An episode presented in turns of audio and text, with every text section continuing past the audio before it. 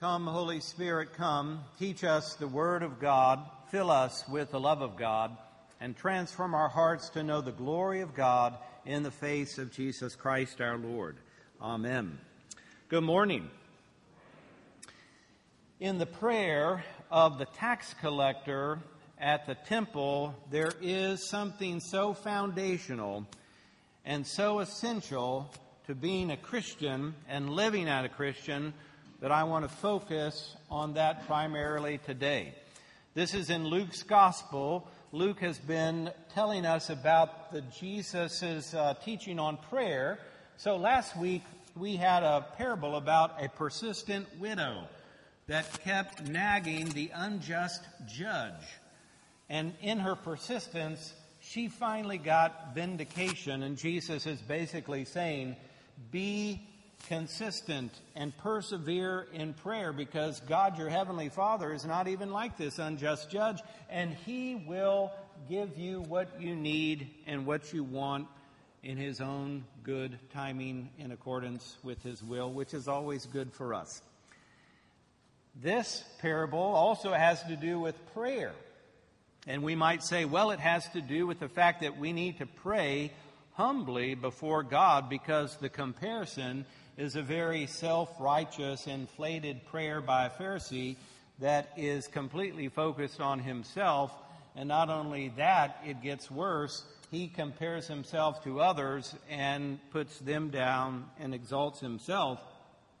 So this could be about prayer. It could be about humility.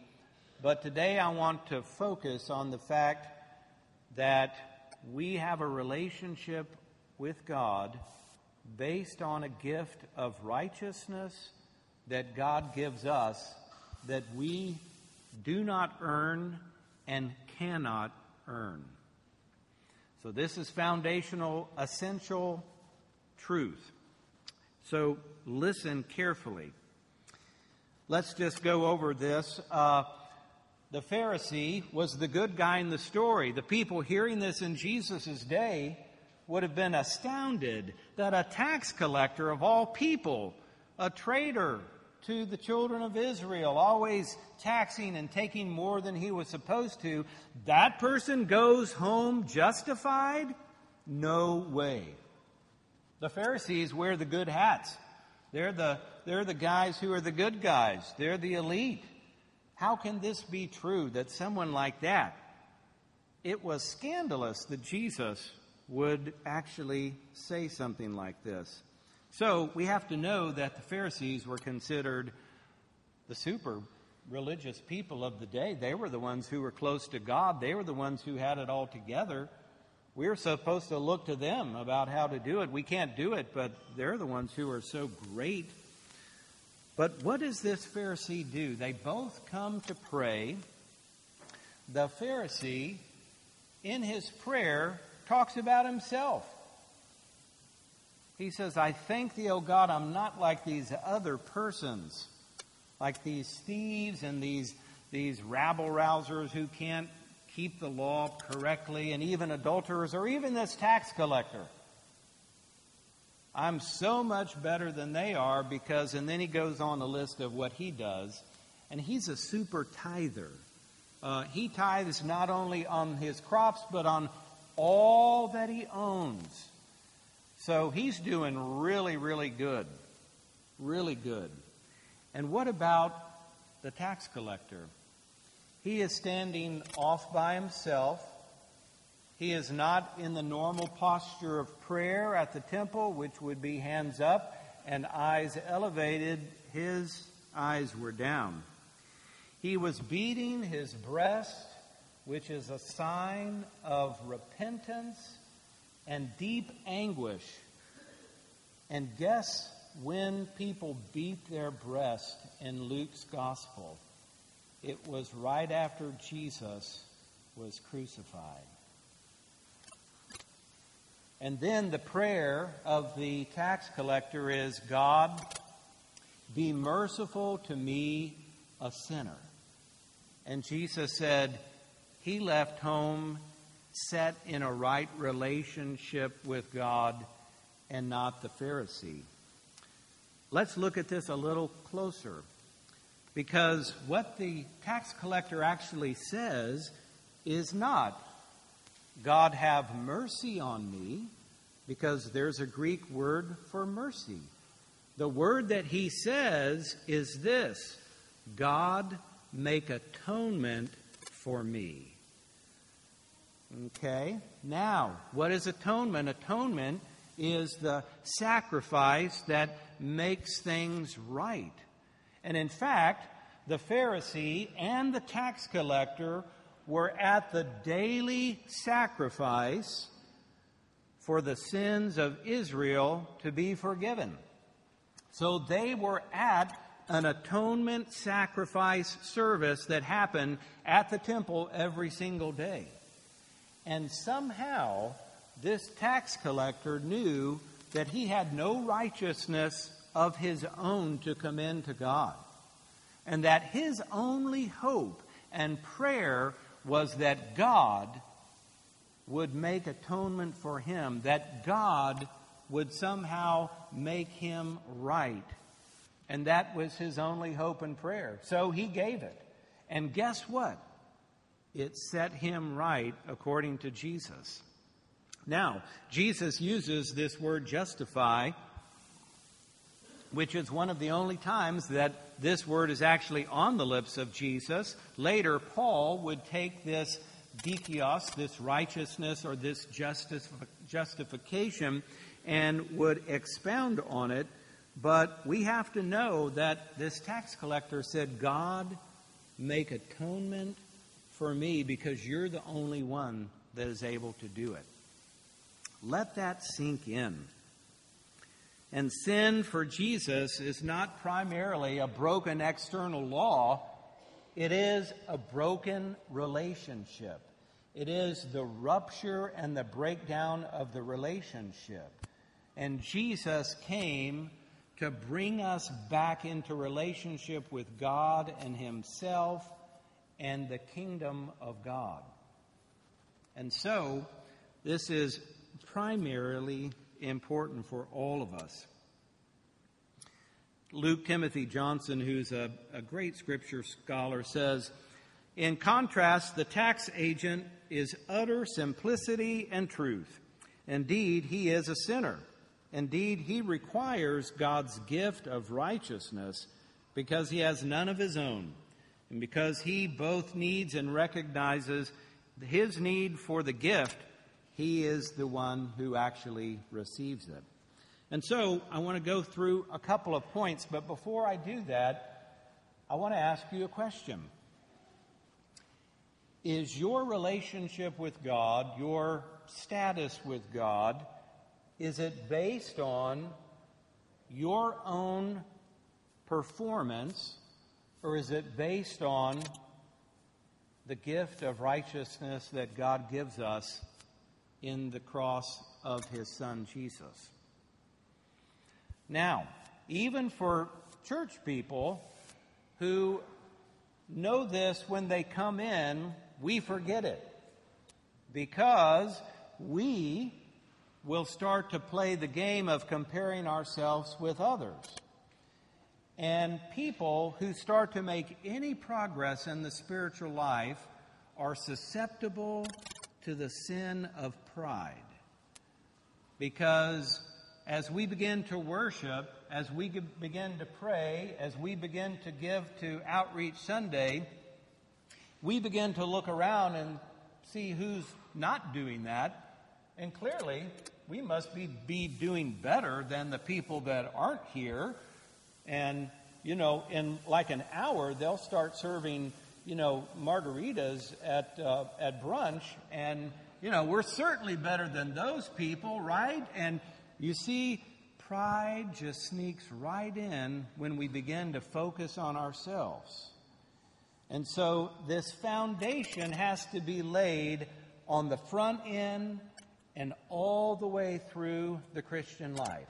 So let's go through the points. The first point is, is that we are not righteous because of our own sin. We are simply unrighteous. We may have a different list from other people, but we all have our list. Paul said, All of us fall short of the glory of God. We've all sinned. We are all actually under sin. Sin is something that actually lives within us. We can't get rid of it. We have simply an unrighteous status before God. Now, we can fool ourselves and say, you know, I don't rob a bank. I mean, I haven't committed, you know, a big list of sins, and mine certainly aren't that bad. So I'm basically a good person. That's what that's how people talk today. But I just have to let everyone know that is not the gospel. And if you don't accept your unrighteous status before God, I really doubt what type of relationship you'll have with God because the good news starts with the bad news that we are unrighteous people. We have no righteousness to commend to God. And in fact, if we were to compare ourselves not with others, because we'll always find people that will stack up better against, won't we? If we compare ourselves to only Christ Himself, who is pure love and pure faithfulness, who even dies for His enemies, we will surely fall short. So we're called to accept our great need of righteousness. The second point is, is that the good news is God is merciful. God is loving. God wants to give us good things. He knows we need Him. That's the, that's the issue. The center of life and love and beauty and reality is in God, not in us. we need God. But God is merciful to us. And God gives us righteousness as a gift and as a grace. He makes it possible for us to have this relationship restored, and it's restored in a sacrificial offering of His Son called a sacrifice of atonement. And that's how we receive a gift. In fact, a righteous relationship with God a right relationship with God has always been a gift from God, and all we have to do is go back to the very beginning with Abraham. Because Abraham, who was old, unable to have any children, believed the promise of God. And God's promise to Abraham is that you're going to be the father of a multitude. In fact, you're going to be the father of so many stars in the skies, even more kids than that. But he was totally too old to have any kids.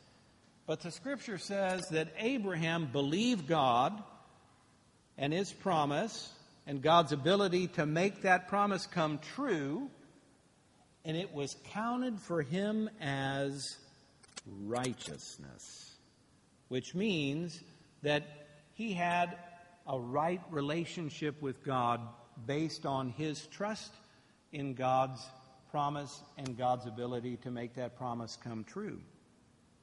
And so, as we move forward in our life, we also are made righteous by the gift of the sacrifice of Christ. So, this sacrifice, this offering of Himself in love for us, is the basis of our gift of righteousness. Because that's what we need. We need the forgiveness of sins, we need the cleansing, we need also in this new covenant relationship that has been given to us. It's not just an external forgiveness of sins. Guess what? we become one with the offering himself. We become one with Christ. We become one with him. He's in us and we are in him. So he's actually living in and through us. And what we have to be reminded of is not only that we have the righteousness of God given as a gift in a sacrificial offering, we have the very person of the Lord Jesus Christ in us to help give us the power to do the good that we know we ought to do. And therefore, any good that we do after our realization that righteousness and our relationship with God is a gift of grace, any good we do after that, who gets the credit? God, Christ, and the Holy Spirit. so we really never have any room to say, I thank thee, O God, I'm not like other people. We can simply quit playing that game of comparison and respond in love and thankfulness and faithfulness to God, who is the giver of this salvation, the giver of this relationship, the giver of this righteousness, who has made us a child of God in a new covenant that we could never create. We just enter into it, and guess what? Every Sunday, we celebrate that sacrifice and that covenant and that relationship as we receive Christ in his body and blood in Holy Communion. So we have the new covenant meal because we are children of God in a new covenant. We're in a new covenant with God that's based on grace and love and mercy now because of only one thing because God made it that way. And Christ died in order to create it, in order to cleanse us, in order to heal us, in order to forgive us, and bring us into a relationship that will last forever. And we enter into this relationship by grace, and we continue by grace every step of the way. There's never a moment where we can say, I did this myself. Anything that we do that is good is actually the flowing of the life of God of Christ and the Holy Spirit and is our response of coming alive in God in thankfulness and love and praise. Do you see how critical knowing this is? It saves us from principally two things. It saves us from getting in the performance trap where we're always trying to do a little bit more because we think somehow if, if the good things we do will add up on the scales more than the bad things, then God will do A, B, and C. Whether it's get into heaven or give me a new this or that. And it also saves us from pride, where we begin to think that we're earning things on our own and we're creating a life for ourselves and, and, and we're contributing to our status. And, and I got here because of my own hard work. And of course, there's always hard work and cooperation. But friends, wherever we are, it's because of the love and the grace and the mercy of God every step of the way, your entire life. So, the good news is, is that I don't have a righteous status before God. But the better news is, is that I have one and you have one based on a gift, a sacrificial offering of the Son and Word of God, Jesus, that is given to me as a gift. We receive that and we walk into a new covenant relationship with God that's based on love and grace and mercy and God knows we're going to mess up. We're going to mess up a lot. But we have to just ask for forgiveness, ask for mercy, ask for empowerment to keep on going. Our part is to simply cooperate by getting back up and moving forward in grace, in love, and in mercy. Well, now I could just keep on preaching, but I think it's time that I have to to uh, to stop. But this, my friends, is the difference between performance, religion, and pride, and getting caught up in comparing ourselves to other in order to prop up our status. It is faith and the Christian faith versus all these other things. let go of those other human games that have been played from the very beginning of time and come to know the fact that you're a beloved child of God and a new covenant relationship of love and grace and mercy based on only one thing that God